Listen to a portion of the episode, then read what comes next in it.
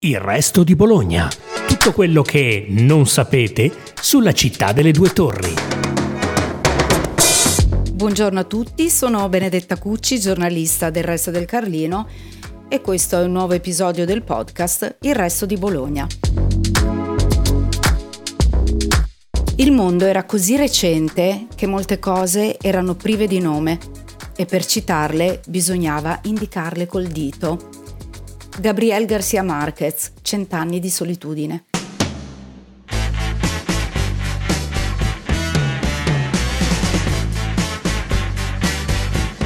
Ci puoi entrare da via Carracci, da via Gagarin, da via dell'Arcoveggio, da via Matteotti, da via Ferrarese, da via Corticella, da via Stalingrado voltando a destra o a sinistra, sulle vie Liberazione e Serlio. Tutte le strade portano in Bolognina 4,95 km quadrati di superficie. Però poi quando ci arrivi orientarti è impossibile ed è qui che entrano in gioco gli abitanti, residenti di questo rione popolare ma anche pop, parte del quartiere navile, proprio alle spalle della stazione e di Bologna. Oppure Bologna a essere alle spalle della Bolognina. Si ironizza spesso da queste parti, consapevoli della grandeur rionale perché davvero a volte non è facile andare da A a B quando ti trovi tra le intricate stradine bologninesi e quindi è consigliato un insider o una mappa online, oppure perdetevi. La prima volta che cercherete di andare in via Fioravanti, ad esempio, trovandovi in una parallela, potreste non farcela subito ad arrivare alla meta, perché tutte le strade svoltano a sinistra e alla fine una va a destra, ma vi riporta al via, come nel gioco dell'oca.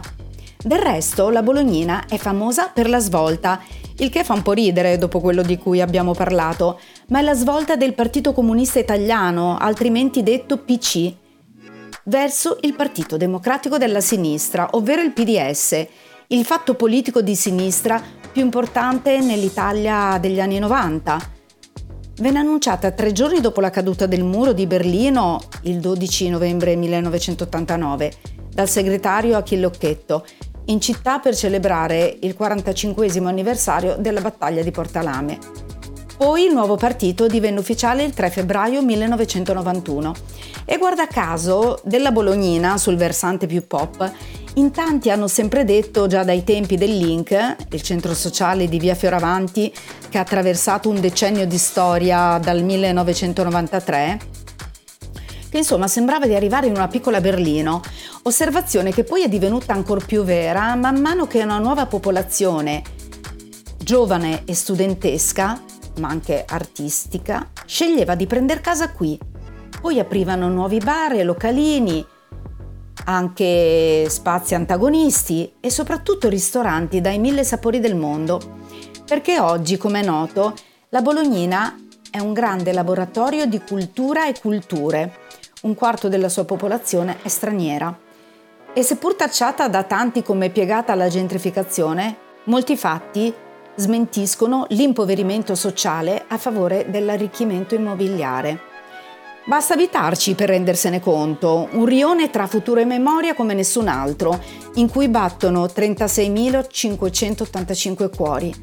Ci sarà un motivo se il museo di Ustica, detto per la memoria, è stato voluto in questa geografia che parla essenzialmente di bolognesità e proletariato.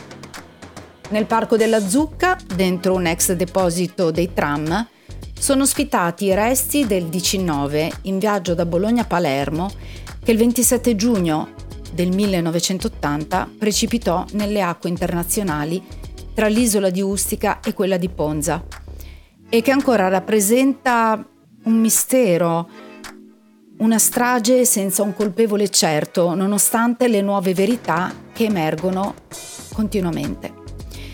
Questo è un luogo da visitare, sapendo bene che le emozioni potrebbero essere molto forti, perché l'installazione dell'artista Cristian Boltaschi è eccezionale. La proiezione verso il futuro, invece, sta tutta nella nuova sede del comune, che si volle in piazza Liber Paradisus nel 2008. Hello.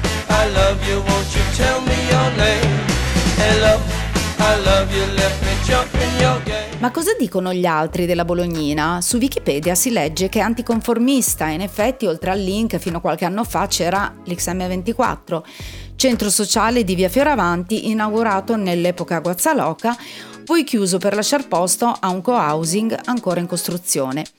Ma l'essere non conforme alle regole, a mio parere, sta in altro. Forse anche nel non dare tanto peso a persone che non siano al 100% allineate alle formalità, anche a quelle alternative. E qui ce ne sono tante, splendide, c'è un'umanità così variegata che se abitaste qua capireste e ringraziereste. Però di certo va anche ricordato che la street art per le vie dalle architetture popolari è stata a lungo regina dei muri, soprattutto in quell'XM24 parte dell'ex mercato ortofrutticolo, di cui ancora restano segni nella facciata frutto della riedificazione del 1946 su disegno di Giuseppe Castellari, che ha visto il quartier generale dell'artista blu, che poi un giorno si arrabbiò con Dio e cancellò tutte le sue opere in città perché ne avevano strappate alcune dai muri bolognesi per rinchiuderle in un museo dove ancora stanno. La cultura popolare è da sempre vanto del rione, in particolare quella cinematografica, rappresentata dal cinema Underchurch Galliera, perché sta sotto la chiesa del Sacro Cuore, il cui cupolone si annuncia già dal ponte della stazione, e dall'Arena Puccini del DLF, che lo scorso 9 settembre ha chiuso un'estate di proiezioni bellissime. Ma già che ci siamo e siamo al parco del dopolavoro ferroviario, non possiamo non parlare della musica. Qui nasce nel 2007 uno dei club più belli di Bologna e d'Italia, ovvero il Locomotive, e poi più tardi anche il baretto alternativo Chinotto, dove si respira quell'aria tipica bologninese, giovani e vecchi, classi sociali trasversali, in un matrimonio benedetto. Cosa che succede anche alla Tettoia Nervi, in piazza Lucio Dalla, spazio inaugurato nel 2022, che più cross culturale non si può. O al Mercato Albani, sentimento pop e popolare, tra baretti, enoteche e banchetti, di frutta e altro. Il mio consiglio comunque è proprio quello di arrivare in Bolognina per una passeggiata e lasciarvi andare all'istinto. Scoprirete un tesoro.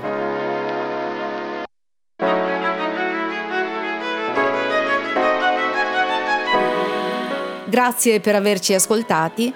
Seguite ancora Il Resto di Bologna, il podcast della redazione del Resto del Carlino.